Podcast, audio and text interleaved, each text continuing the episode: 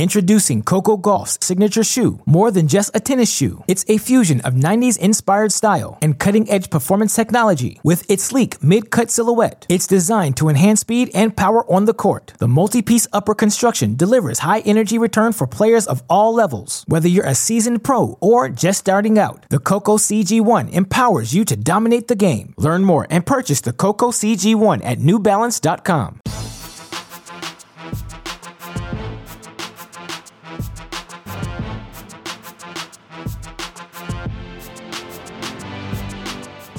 Welcome to the Mini Break, your daily podcast for the biggest storylines, results, and controversies from the tennis world. Today is Monday, January 27th. This is a crazy thing to say, but day eight of the Australian Open officially in the books, and our quarterfinal matches are set on the single side. We had a ton of fun action to recap. I would argue the second half of the fourth round far more dramatic than the first half we were treated to yesterday. We had a five set battle on the men's side, multiple three set battles on the women's side and just a lot of fun tennis to talk about. So, joining me to do just that, as he has throughout this Australian Open, you know him as a co host of these mini break podcasts, a former Denison men's tennis superstar. Of course, I affectionately refer to him as James Foster McDonald. Jamie, welcome back to the mini break podcast. How you doing? Thank you, thank you. Not doing too bad. Uh, another day in lovely Granville, Ohio. So, just got to appreciate that, and then going back to Kansas City, and uh, you know, just doing my thing. Oh, that's always half the fun is being on the road, trying to follow all of these matches. And it's crazy to me that we're already through. You know, a week ago at this time, we were like, oh, how are we going to break down 88 day two matches? These slams go by so quickly, and I hope you've been enjoying the action as much as I have. For sure. Yeah, it is pretty crazy how fast it just seems like a couple days ago. And that's only a few more than that, where it's like, oh my goodness, how are we going to get through all these matches? And now there's eight of them to talk about, right? Um, so, yeah, it does go by quick. So, got to learn to appreciate it in those few day stretches where the things really start heating up. Yeah, of course, and I appreciate that you and Matt were willing to give me a day off. We have some fun announcements coming on the Cracked Racquets front. That's what I was doing on Saturday. There are some big plan things we had to work on, so you guys took over the mini break on that day. Not only did I appreciate listening to it, but of course, uh, as we say on another podcast of ours, hey, great shot for that. We also are so appreciative of our title sponsors here at the mini break, Diadem Tennis. Now, if you've been listening all week, you guys are well aware Diadem, their rackets, their string technology. We are big fans fans of it here at Cracked Racquets. ITA kickoff weekend just in the books. Two guys you'll remember from ITA kickoff weekends past Karue Sell, Sekou Bangoura, both professional tennis players, both rocking the diadem gear on tour. And look, if it's good enough for the pros, it's good enough for you. Use our promo code CR50 to get 50% off your order. Not just your first, but every order with Diadem Sports. And look, strings can get expensive, grips can get expensive. It all adds up. And so take advantage of the promo code while you have while you can. CR50 again, Diadem Sports. Shout out to them. That being said, Jamie.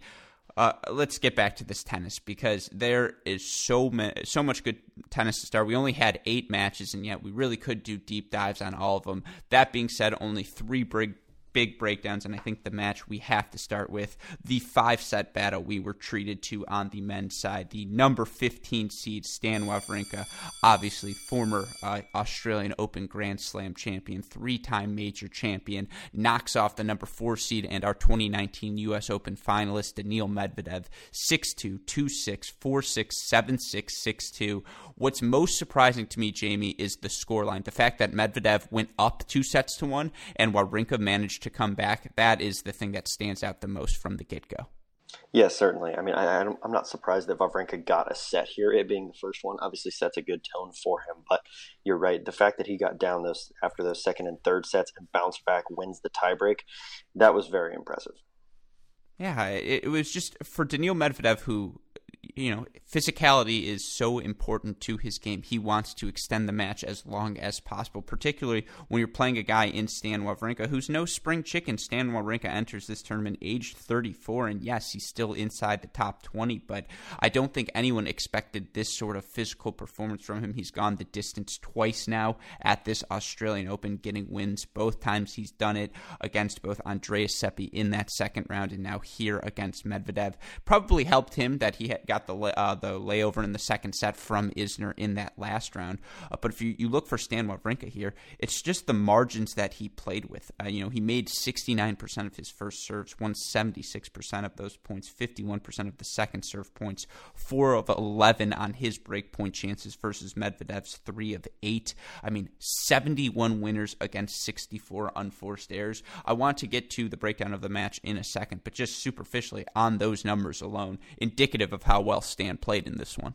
Yeah, definitely, and he even spoke about it. Right, this he felt good, and this is one of the few times he's in a, been in a big time match and has felt really good um, after all of his injuries and surgeries. So that's great to see. You know, um, you, you, maybe you fault me for this, but I'm always super high on Stan Wawrinka, so this one feels good for sure to see. And I think part of it too, you said, you know, we don't have to get super into the stats right now, but just for me, in terms of a matchup, when Medvedev starts to play, you know, the defensive scramble, things that he does so well, sometimes it works better for a guy like Wawrinka because Stan mm-hmm. is somebody who we've seen be able to hit the top, the best scrambler and retriever of all time, Novak Djokovic.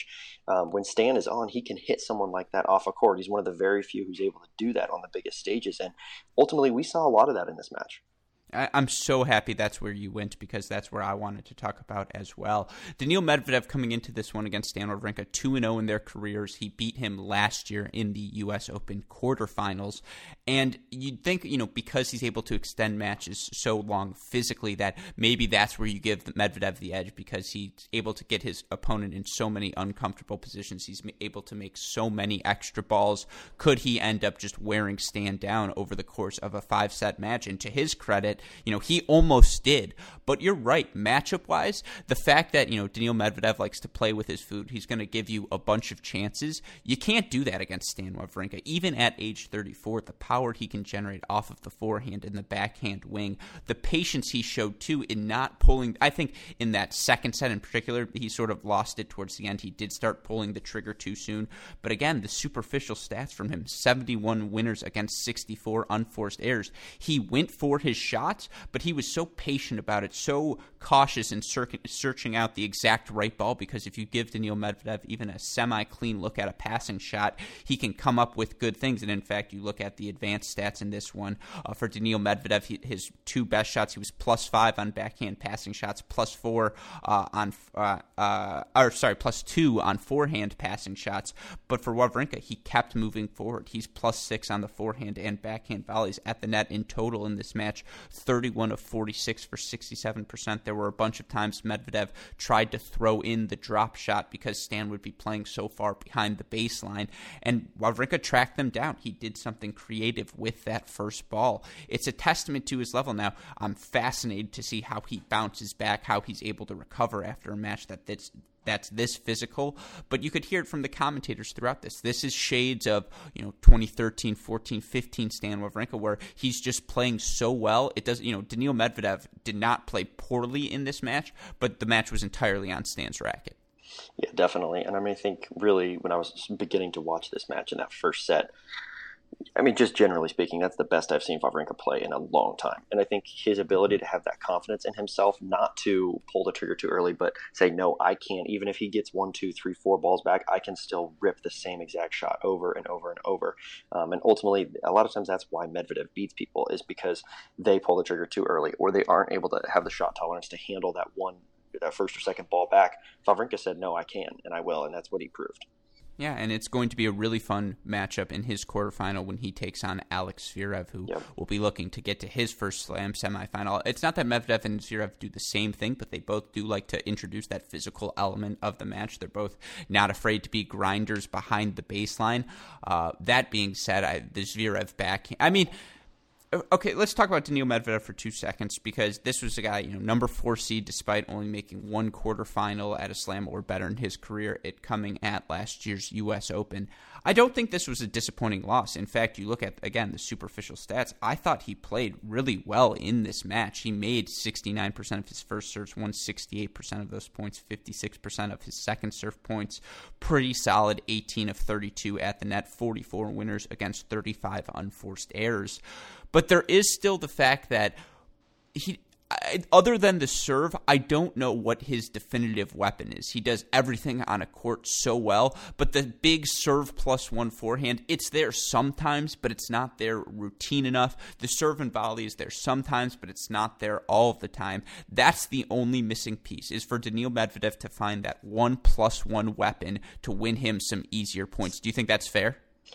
I think that's fair. I mean, when when watching him, sometimes this also makes him hard to play though because you don't know what he's going to do, right? And so sometimes it works to his benefit. But you're right. Yeah, it's, it's sometimes hard to, to imagine. Okay, what's his what's his A play? What's his B play? Right? Like, what, what are we looking for here? Um, you know, there's some people, some of the greats we've seen just have textbook plays that they go to mm-hmm. in clutch times, and you know, for Medvedev, I'm sure he'll develop those over time. I, I think you're right on it there. I think one thing though that you could construe as a weapon is just his ability to really do anything on the sure. court. But when it comes crunch time, you're right. It, it, that doesn't get you a set play. I know I'm going to do this because it will win me the point. Um, it, it's more of a mindset in how he plays. So yeah, I think that's fair. It, you use the term Djokovic uh, esque in the way he just you know he, it, it's death by a thousand you know knife uh, pokes right or death by a thousand paper cuts, uh, right? It's that there sort of thing. A thousand knife pokes, you're dead. Uh, but yeah, a thousand paper cuts, yeah. Um, and so, yeah, you're right. That variety Medvedev can play with, it, it's absolutely his biggest strength. But I just think as as you know often as he wanted to extend this match physically, and as that usually played to his favor, uh, it just you know it's really hard to win a match against these elite guys when you're playing seven feet behind the baseline. And again, the serve and volley play could work because his first serve is a freaking weapon in this match. He's averaging 117 on the first, uh, only 90 miles per hour on the second, and just there's for a guy that big with his sort of coordination, too often he's 30 feet behind the baseline when he could be, you know, maybe one, two feet behind the baseline, taking a few more balls early. And it's a testament to how good he is at everything else that he's already a top five player. But if he gets a plus one weapon, I would just say look out, right? Yeah, and I think in a lot of ways too, we can maybe draw the comparison to Monfils sometimes. Um, Interesting. Because because a lot of times what will happen is Monfils sometimes gets himself into trouble because instead of playing maybe a more aggressive game that he should and really pushing the envelope, he's stuck, you know, 14 feet behind the baseline grinding away because he can. He's that athletic. Sometimes you see a little bit of that in Daniil Medvedev. We see it. We've definitely talked about it in terms of Zverev um, as well. And so they get trapped in this sort of game style because they can get away with it. The problem is when you do that against somebody who, you know, someone like Wawrinka who can quite literally do anything, hit anyone off a court on his best day, that's just not going to get it done, right? And so you don't you want to be careful that you know these top guys like Medvedev aren't slipping into those patterns when they really should be the ones, should be the aggressors in the point sometimes. Yeah, and as you mentioned, it was one of those best days for Stan Wawrinka. So he earns his spot in the quarterfinals, and it will be fun to watch him take on Alex Zverev in that next matchup. Uh, let's switch gears now. Let's go to the women's uh, side of the bracket because there was, again, two fascinating three set matches there as well. The one I want to start with a player, as you are well aware, uh, because we exchanged texts off mic as well as on mic, all of the things we talk about. Iga Swiatek, who I'm going to butcher her last name because it's still unclear to me exactly how to. I'm just, I apologize for that. But one thing I will not butcher uh, is not putting her amongst the game's young up and coming stars on the WTA side because although she lost this match to Anett Kontaveit, the number 28 seed, who, by the way, we will talk about in making the first quarterfinal of her young career at the slam level, uh, she has a ton of things to be excited about as well. But to watch this young Polish player fight back, uh, you know, she won the first set 7 6. She was up a break 4 3 in that second set before giving it back to Kontaveit. And then Kontaveit raced out to a 5 1 lead in that third set. And to watch fight uh, fight all the way back, uh, just what an impressive performance from the young Polish star, and what a match it made in this one. Yeah, I mean, such a roller coaster, right? I mean, a match that's pegged at about, you know, two hours 45 just a grind of course you know the score line in and of itself says that but especially when you mention that third set you know the 28 seed Kontaveit rushes out to that 5-1 lead like you mentioned and you know you're seeing a seeded player against an unseeded later in a tournament you're thinking okay this is pretty much it like you said, so much credit to Swiatek here for coming back, making this a physical match in the third set. You know, unfortunately for her, ends up not going her way, losing at 5 7. But yeah, I mean, only positives to pull from that one for me. Yeah, I, and I want to say for again Anett Kontaveit, the 24-year-old Estonian who is making her first major quarterfinal. We haven't forgotten about her. I mean, what she did to Belinda Bencic in that third round, 6-0, 6-1, may have been the performance of the tournament. And you look at the things Kontaveit did well in this one. Uh, you know, she she uh, hits, I believe it's 29 winners against 35 unforced errors, which was fine because she really was weathering the Iga Swiatek storm. Uh, but for Kontaveit, she makes 61% of her first serves, wins 61% of those points, 9 of 14 on breakpoint chances. And boy, did we have some breakpoint chances in this one, Jamie. Kontaveit, 9 of 14, Swiatek, 7 of 19. I mean, for Anett Kontaveit, it's that she kept firing away. It's that she went down an early set and it didn't matter. She raised her level. She stayed steady. She allowed the 19 year olds to experiences the ups and downs of a Grand Slam fourth round. Introducing Coco Gauff's signature shoe. More than just a tennis shoe, it's a fusion of 90s inspired style and cutting edge performance technology with its sleek mid cut silhouette. It's designed to enhance speed and power on the court. The multi piece upper construction delivers high energy return for players of all all levels. Whether you're a seasoned pro or just starting out, the Coco CG1 empowers you to dominate the game. Learn more and purchase the Coco CG1 at newbalance.com. And I, I don't want to say that Swiatek beat herself, but I mean, Kontaveit just was the steadier of the two down the home stretch, and that's ultimately why she got the job done. Yeah, I mean that's what it. I mean that's really what it takes, and you know, to the composure to to blow a lead like that in a third set, um, and still be able to you know capitalize upon the opportunity, reset yourself mentally, understand that you're still very much in a good position to get to the next round of the Australian Open. If you just sort of recenter yourself and get back to business, that's impressive, and that only bodes well for the future. And just to quickly return to the breakpoint piece, yes, 16 breaks in a match that's a lot.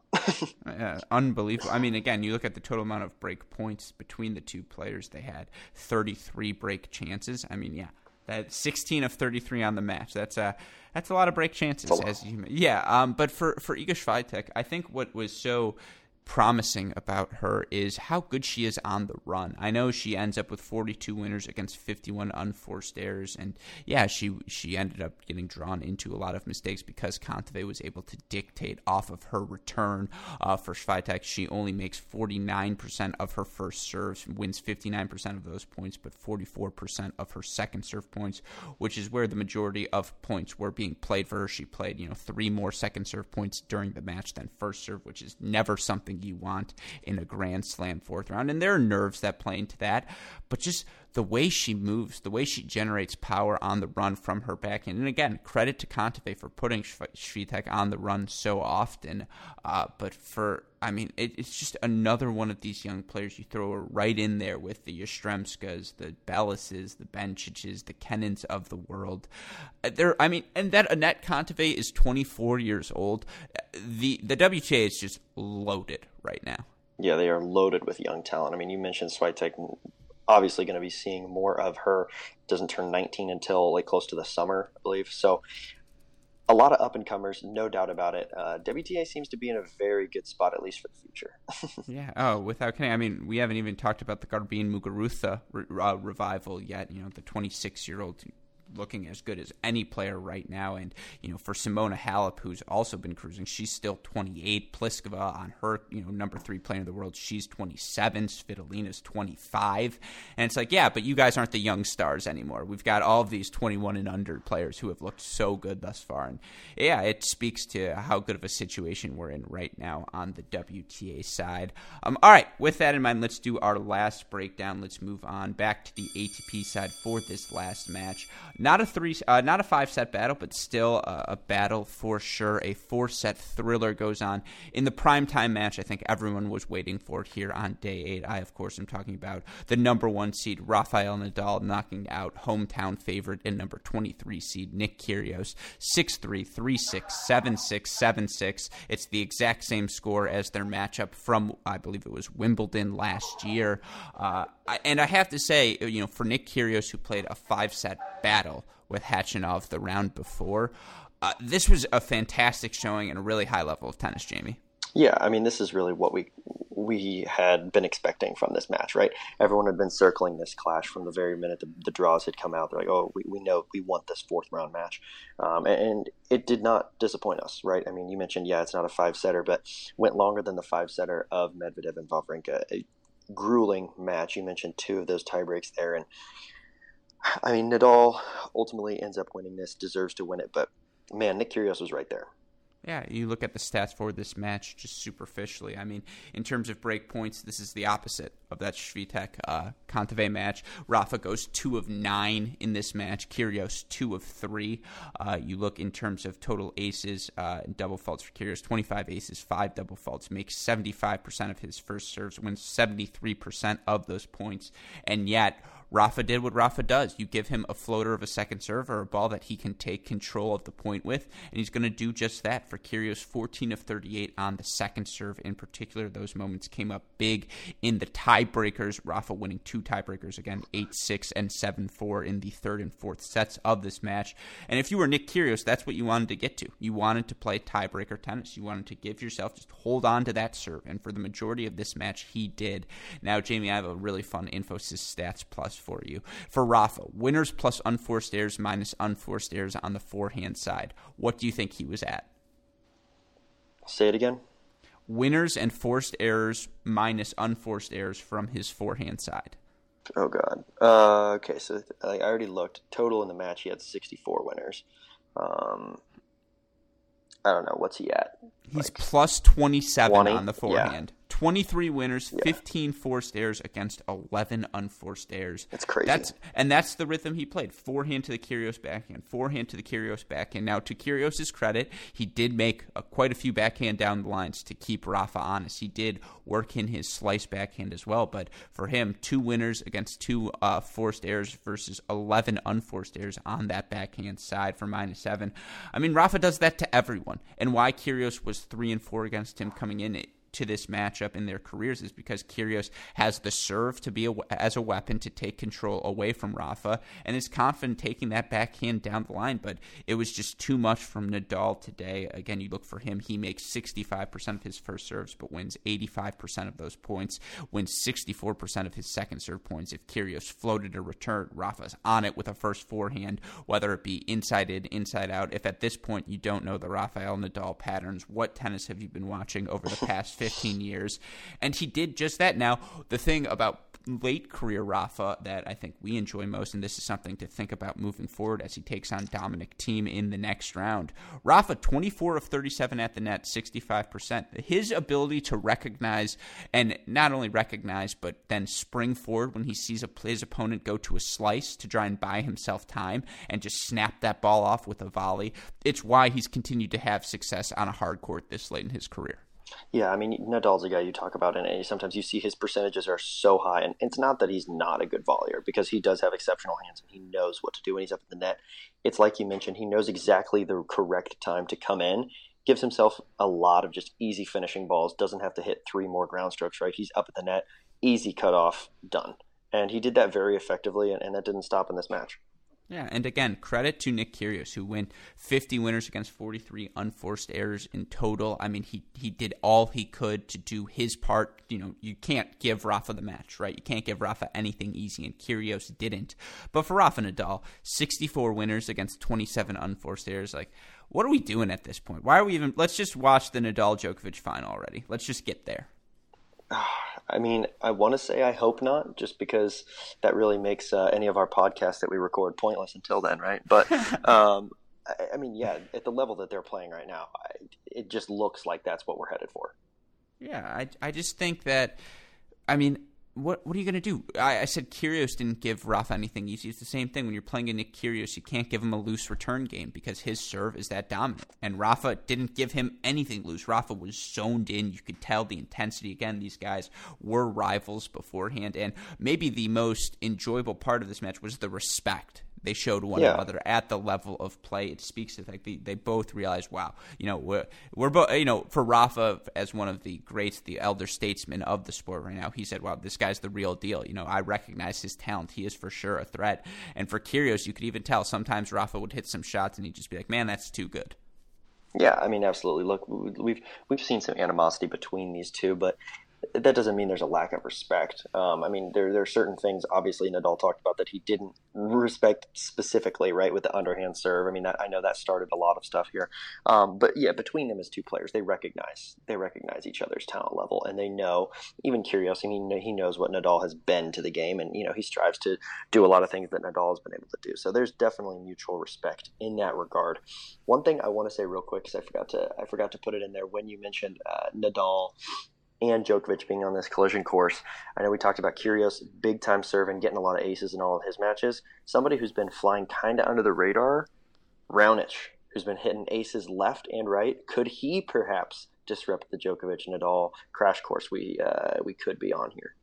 Yeah, I mean, I do look forward to that Raonic match, Jamie, and that's something we will talk about when we get to our preview. But we have a couple of more day eight matches to get through, and let's start on the women's side because that's where the upsets were today, uh, at least by seed. I suppose once you get to the fourth round, Jamie, everyone's pretty good. So is anything really an upset? That's you know, I guess up to the viewer. But let's start with uh, the other three set battle we had: the number thirty seed and last year's semifinalist Anastasia Pavlyuchenkova, a six seven 7 6 6 2 winner over the number 17 seed Angelique Kerber. And for Pavlyuchenkova, it's the same thing we saw in Pliskova. When she's on, the firepower is just tremendous.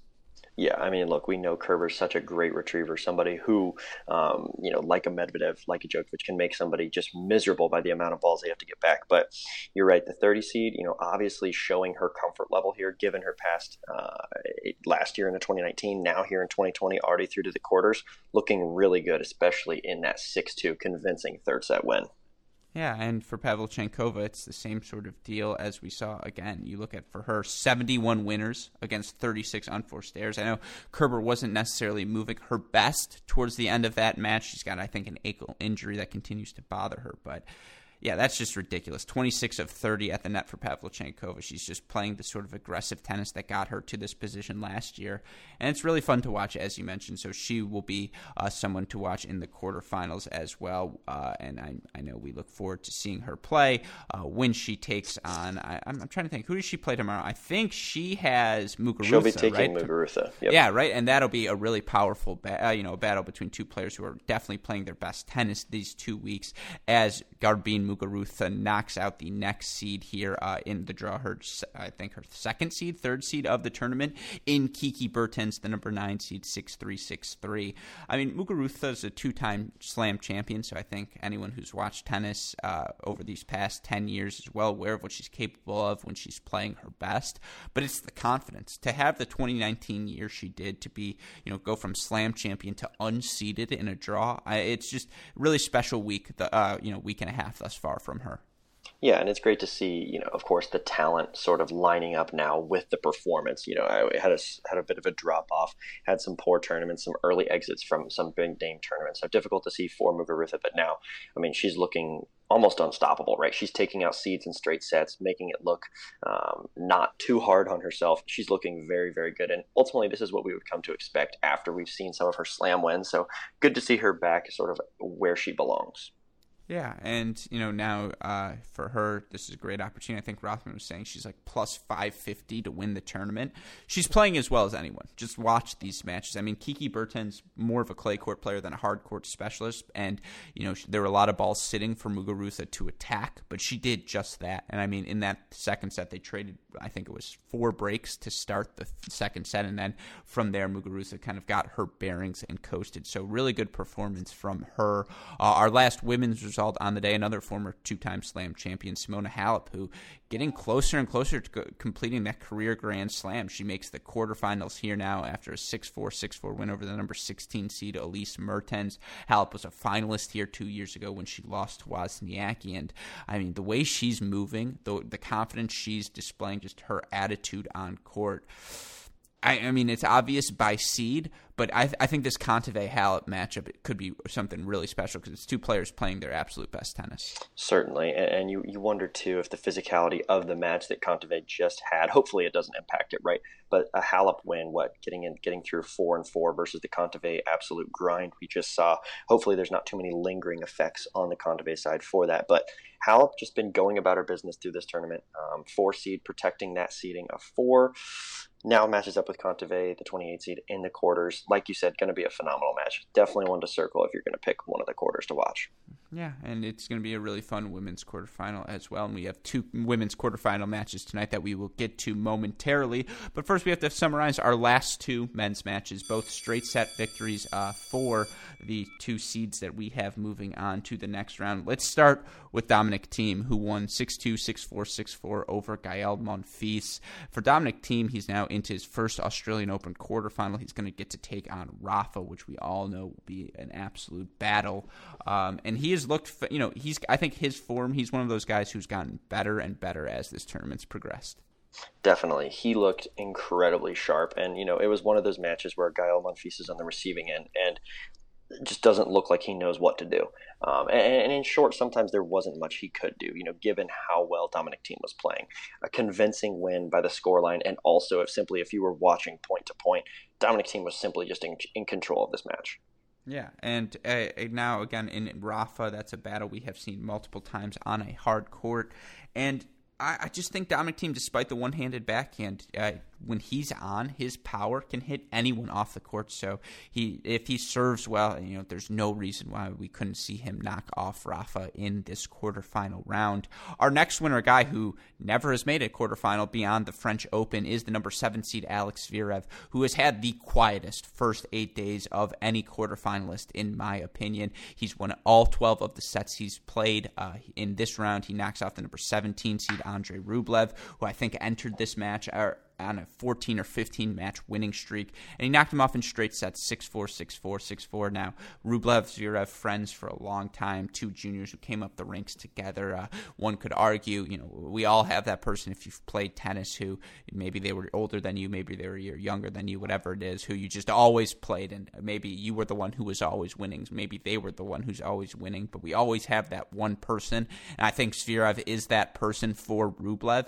But for Alex Zverev, the biggest concern he's alleviated thus far in the tournament. I mean, he's serving dominantly, particularly on the first serve. It's going in in this one, and in this match in particular against Rublev, first serve wise, he made 75% of those first serve points, 49 of 54 overall on first serve points in this match against Rublev. If he's doing that, if he's serving like his six foot six frame could someday dictate, that's a scary proposition entering 2020. Absolutely. I mean, I think Zverev's just got to be thinking to himself, it's about time, right?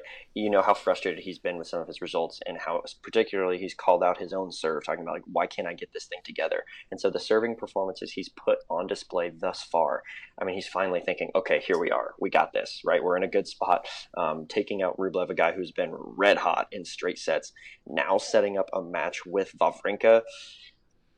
Zverev's got to be feeling pretty good about himself here.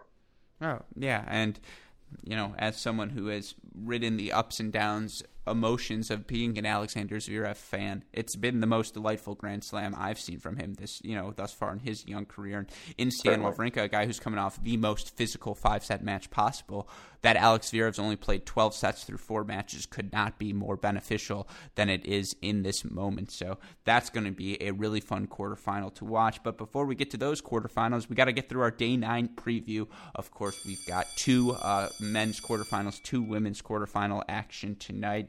Uh, let's start on the women's side because I would argue the match of the day does not. It's not Federer Sandgren. It's not Djokovic uh, versus Raonic. No, it's definitely on the top half of our women's draw where we have a rematch from last year's Australian Open quarterfinals as the number one seed Ashleigh Barty is going to take on the number seven seed Petra Kvitova. Now, last year, you'll remember Kvitova was a finalist and she knocked off Barty 6 1 6 4 in this round. But Barty won the three matches after that, all of them coming on hard courts in Miami. It was a three set win for Barty. In Beijing, three sets for Barty at the WTA Championship. She knocked off Kvitova in straight sets. That being said, Petra Kvitova holds a 4 to 3 career head to head advantage over Ashleigh Barty. Uh, you know the lefty Kvitova is going to use that big forehand to try and force as many Barty slices as possible, force Barty to hit through her backhand as often as she can, which, you know, not something Barty wants to do. She wants to use her variety. That being said, you know, Jamie, what are your thoughts heading into this one? Yeah, a really interesting matchup. Obviously, played each other multiple times. They know just how different their styles are. Um, honestly, this one can go either way. I would say, I mean, I think Ash Barty is going to go into this with the edge. Although what we've seen from Kvitova, I mean, she's had some very convincing wins and looked solid. So if Ash Barty isn't on her A game, um, it's going to be difficult. I think for me, it's really going to come down to Kvitova's execution on – just simply being able to hit those aggressive shots from the baseline over and over, right? It's about that shot tolerance because Ash Barty is going to get one, two more back. And yeah, one of them might be kind of a weird slice that lands in an awkward part of the court.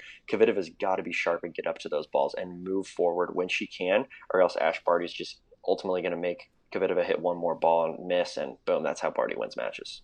How old do you think Petra Kvitova is? Die. Um, yeah, tread lightly, but just curious because she's been around. I'm saying conscious wise, you know, she has. It felt like she's been near or around the top of the game for a while. Thirty-one. Good guess. She's twenty-nine. Um, okay. So it, it, again, this is not a post-prime Petra Kvitova. This is in, in her best form finalist here last year, Petra Kvitova. She has the firepower to hit Ashleigh Barty off the court. When Petra Kvitova plays her best, you know, Maria Sakkari gave Kvitova all she could physically, and in the end, Kvitova's just power wore uh, Sakkari down. Now, I would lean Ashleigh Barty in this one because Ashleigh Barty is a completely different player since they played last year in the quarterfinals. She's won a major uh, in singles since then. She's competed in a bunch of fourth weeks of ma- uh, fourth weeks, second weeks in majors. No, she's so good she makes it to the fourth week. Uh, the point is she is, you know, and this is her home slam. So now that Kyrgios is out, all eyes pointing on Ashleigh Barty. I like her to advance in this one, but I also expect it to be a really close match. So I know that's going to be fun uh, for us to watch tonight. Uh, you look at the other matches we have here on the women's side. Really fun one. Two first time Grand Slam quarterfinalists against uh, Sofia Kenin taking on Ons Jabeur. Uh, they've played three times in their career, twice in 2019. They were both win. Uh, all three have been wins for Sofia Kenin, but in 2019, uh, both of them straight set wins as well. I mean, for Jabeur, she's confident She's hitting the light, you know, the covers off of the ball right now. She just came off a great win over Qiang Wang, 7 6 6 1. And yet, I just think Kenin's variety in this one, it's going to be too much. Yeah, I mean, Kenin's got to be feeling very good, not only just confident about the particular matchup, but just generally speaking, where she's at in this tournament. You know, she's getting a chance to open up the night on Rod, or open up the day on Rod Laver, going against an unseeded player to get into the semis. She's in a good spot, and I think she's going to be feeling good, particularly with the level we've seen from her in the last couple rounds. Yeah, uh, it should be a really good match, and you know, for both of them, I'm sure nerves will factor in at some point in this yeah. match. The idea of getting to that first semifinal uh, will will. But it's always exciting to start the year with a first time major semifinalist, and we're guaranteed that with the winner of this match. So that just gives someone every. There's always going to be a reason to be excited, no matter who wins this Kenin Jabeur matchup. All right, let's switch to the men's side now. Uh, two matches there as well. Uh, let's start with maybe the less interesting of the two. Roger Federer, Tennys Sandgren playing in their first ever head to head match. Uh, now we've all know Roger Federer. He's been to the quarterfinals of majors oh so many times. For Tennys Sandgren, it's his second major quarterfinal, second time in Australia doing that as well. And in Roger Federer, he's getting the test of the tournament. You know, Sandgren has had some good wins thus far uh, in Australia. He knocked out, obviously, Matteo Berrettini in five sets. He knocked out Fognini in four sets. Sand, uh, he knocked off Querrey and Trungelliti in his other matches. But he hasn't faced the gauntlet that is Roger Federer, and they're going to be on Rod Laver Arena tonight. You know the crowd's going to be pulling for Federer. Uh, that being said, what does a Tennys Sandgren win look like? A Tennys Sandgren win, I don't know. It can be a few things. I mean, you don't want to cop out and just say Federer doesn't play well, but that's definitely that's uh, scenario number one for me. I think Sandgren to his credit, he's done a lot of great things, getting one, two, three more balls back, um, being able to grind people down, particularly if Federer isn't razor sharp on those. I can see a scenario where Sandgren gets up in this match and just holds it. Um, because Federer, there are times when you see he's not obviously he's not perfect, right? Um, and so there are multiple times when you'll see Federer get frustrated. I mean, one that comes back to me a lot of times is the Millman match at U.S. Open. Even part of this most recent Millman match, Millman just was able to wear him down in some of those sets, and I can see a lot of those similar points happening with Sandgren. Now, here's the problem: the lack of a head-to-head is that's pretty unfortunate on the side of Tennys Sandgren because yes, you've watched Federer, you know everything about him, but if you've never played him and had that, you're going in at even more of a disadvantage. Whereas Federer, I mean, that's not really a disadvantage to him. Yeah, he hasn't seen the style, but he's Roger Federer and he's on Rod Laver. The intimidation factor is much more on the other side. Yeah, and look, it's not as though Tennys Sandgren isn't aware of how Roger Federer is going to play. I mean, I think anyone who's been around tennis for this as long as Tennys Sandgren has has watched Roger Federer on his TV sure. play a big match at some point in his lifetime. That being said, it's totally different when you face the gauntlet of that beautiful service motion of that big first forehand when he knifes his first backhand slice return. You're like, what am I supposed to do with this ball all night?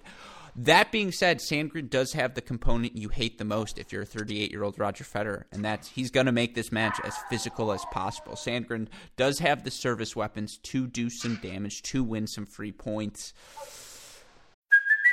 Hey, it's Kaley Cuoco for Priceline. Ready to go to your happy place for a happy price? Well, why didn't you say so? Just download the Priceline app right now and save up to 60% on hotels. So, whether it's Cousin Kevin's Kazoo concert in Kansas City, go Kevin, or Becky's Bachelorette Bash in Bermuda, you never have to miss a trip ever again. So, download the Priceline app today. Your savings are waiting. Go to your happy place for a happy price. Go to your happy price, Priceline. But I mean, I'm, I'm probably leaning Roger Federer in this one. It's going to see where interesting to see where he's at physically. I think Sandgren gets a set for sure, but I'm thinking Roger in four. Yeah, no, I, I, don't hate that. I think Sandgren, I think Sandgren can certainly get a set or two in this one. Hard for me to tell.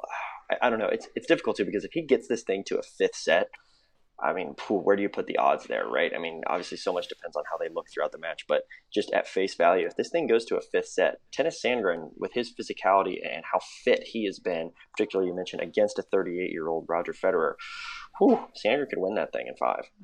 Yeah, that could be a really fun match, and so hopefully we'll be treated to at least four sets of tennis, uh, if not the best out of both of those guys. Uh, all right, our last match to talk about: number two seed Novak Djokovic taking on the number thirty-two seed Milos Raonic. Djokovic in their careers nine and zero, oh. and if you're going to epitomize why Generation Grigor, Milos, Kei hasn't broken through, it's because in the latest rounds of these majors they've lost to the Djokovic's of the world.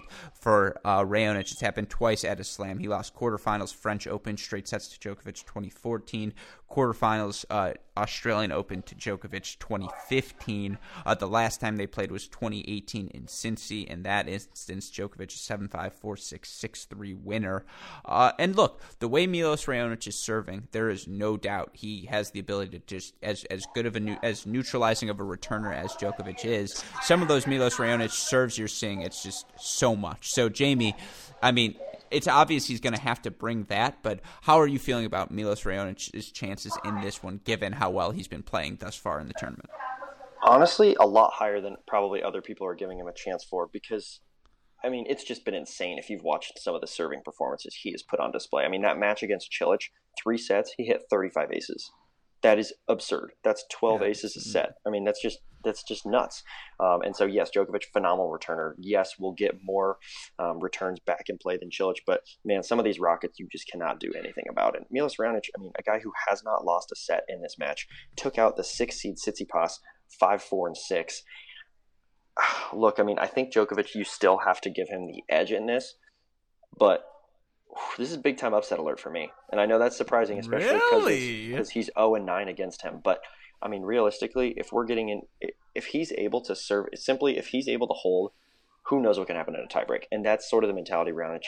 I mean, maybe not the mentality, but at least for a watch as a spectator, I'm thinking, okay, if this if this gets anywhere near a tiebreak, he's got a chance. Yeah, I, I think that's completely fair. It's the same thing, a mindset that Kyrgios had against Nadal. Just protect my serve, get to the tiebreak, see what happens. It's a race to seven. Anything can happen in that stretch of time. That being said, I mean, I have no reason to doubt Djokovic. He looks better and better as well as this tournament has progressed. The elbow injury seems to have been holding up just fine. I see your upset alert. If Raonic takes a set 7 6, that wouldn't shock me in the slightest, but I'm still leaning Djokovic in yeah, this one. I think you have to. Yeah. All right. I did not tell you this beforehand, but I do have some right take, wrong take, hot take ready for you. We can Brutal. do a brief addition today because uh, I just have two. I feel like we've been doing a lot of them, so I want to save some takes for post tournament. But I do have a couple for you today if you're ready to rock and roll. Sound good? Do it. All right, my Westoff, give me a right take, wrong take, hot take sound effect, please. All right, let's start with this one, and this is a fun one. Um, at the end of the Big Three, Big Four, Big Five era, whatever you want to call it, and I think right now it's Federer's at 20, uh, Nadal's at 19, Djokovic is at 16. The slam leader on the men's singles side will have more slam titles than Serena Williams. Good take, bad take, hot take. Ooh. That's a hot take. I mean, well, actually, I mean, Djokovic, So the thing is, Djokovic needs seven. Like that's a lot. well, and that's granted. That's saying Serena doesn't win anymore. That's true. I'm gonna say hot take, but feasible for Djokovic. I don't know if it's No- feasible for the other two. Here's the thing: Nadal would only need to steal really. Uh, let's say Nadal has two more French Opens in him, right? And there's we haven't seen anything to doubt that at this point. Then he'd only need two more other ones. It feels like Rafa's the only guy of the group who could actually eclipse that 23 number because the idea of Djokovic winning eight more slams is just nonsense. Um, I mean, it's not nonsense. It's just a lot to process. I don't know. I mean, you think you don't think Djokovic for the next four years can win two each year? God, I hope not. Uh, no, that's not true. I don't hope not. I just hope someone's pushing him. Someone new is pushing him. I. Correct. But, But I you don't think, you don't think Rafa can win four in the next you know three years? I think he can. I mean, yeah, he can. Oh man, he can really, he can really inflate those numbers with his French wins, can he? It's, it's like it's Yeah, almost that's, unfair. that's ninety-three um, and two. Yeah, I mean, I'll put it this way. I think Djokovic still has the best chance, given the age, given what we've seen from him, particularly the fact that two of the four are on hard courts every year. That gives him an edge. Yes, he has more ground to sort of, you know, make back up here, but he's also got more time, and I think he's got more physical tennis left in him. Um, I think Fed's out of. Uh, I think Fed's mm, the least likely than Nadal than Djokovic. I agree. Definitely goes Djokovic most likely, then Nadal, then Fed. To say the opposite way of how you said it. Um, yeah, it's. I, if Djokovic doesn't get to 23, if he doesn't break the record, it's going to be last year's U.S. Open. Then he's like, "How did I not win that one? Like, come on, that one was there for me." Well, he So- also stole Wimbledon, and Fed Yeah. should have won that. Fed had match points on his serve, so let's be let's be fair there. yeah, that's how it works out. All right. Um, that being so, that's one of my other ones today. I have a bunch on this list. One of them is just is Alex Zverev back? Um, but I don't want to do that right now because Okay. we'll litigate Zverev plenty after this major, I'm sure. All right, my last one. Given what we've seen from the Iga Swiatek's, the uh, Sabalenkas, the Yastremskas, Anisimova Gauffs, Bencic's, Osaka's, Andreescu's, Sofia Kenin's of the world given that she won a tournament in the in the build up to this 2020 Australian Open, has Karolina Pliskova's window to win a slam passed? No, That's a bad take. I think that's a bad take. Um, def- the window is not passed. I don't think it's a guarantee that she'll win one, but she's going to have more opportunities to make deep runs, particularly on hard courts. Sh- Yeah, she's going to have opportunities to win ones in the future. I agree with you, but I just wanted to bring this up to mention the fact of again how loaded the WTA is right now in terms of young players. Again, the the Sakkari, Mertens, Kontaveit, uh, Vekic, Keys generation, they're all like 24. And it's like, Yeah. yeah, but we've seen them for a while. We kind of know what to expect. It's like, no, we don't. Like we really, I'm sorry, but they they still have a ton of good tennis in them, and they're going to get pushed more and more by this next generation of young WTA players. I think 2020, we again, it wouldn't shock me if we see four grand, different Grand Slam champions this year. Wow, that would be. I mean, that'd be something special, right? That makes that always makes things interesting. But yeah, it's in play. Pliskova though definitely has a shot. Yeah, that's fair. And look, I, I, that's something we will enjoy monitoring all week long, uh, all year long, really, on this mini break podcast. And of course, these mini break podcasts possible to, to our friends at Diadem Sports. Use our promo code CR50, get 50% off your order of their rackets, of their string technology. Don't let it get pricey on you. Lock that bad boy in. Enjoy those beautiful aqua blue rackets. Also, while you're playing tennis, fuel yourself properly. Be sure to visit our friends at ArrowBar. You know the deal now. Tennis specific energy bar. How rare is it to say that? We want to see you at the U.S. Uh, at the U.S. Open, at the Australian Open, at one of these slams someday, and you can do that by fueling yourself right and join these arrow bars. Use our promo code CRACKED30 C R A C K E D 30 to get 30% off your order there. Shout out to our super producers Max Fligner and Daniel Westhoff who have a f- of an energy job to do as always. And again, it's week two home stretch. You know we'll be bringing these mini breaks to you each and every day this week on our Cracked Racquets note. Australian Open coverage as well as recapping the ITA kickoff weekend, previewing the women's ITA championships, which I, I think are coming not this weekend, but two weekends now. So I guess that's a next week thing, but we'll recap both the men's and women's kickoff weekends. Uh, you know, all of the usual stuff. I know we have a couple of cracked interviews in the queue for this week as well. To see all that, be sure to check out our website, crackrackets.com. This podcast, the Great Shot Podcast, Cracked Interviews Podcast. Like, rate, subscribe, review. Jamie, any final thoughts from you? I am excited for some quarterfinal action and any action that we get in Australia. Well, then That's what that, I got. yeah, I like it. Well, then on that note, for my co-host James Foster McDonald, our super producers Max Fligner and Daniel Westoff, our friends at both Diadem Tennis and ArrowBar, and of course all of us here at Crack Rackets and the Tennis Channel Podcast Network. I'm your host Alex Gruskin. Jamie, what do we tell everyone? That's a break. And we will see you all tomorrow. Thanks, everyone.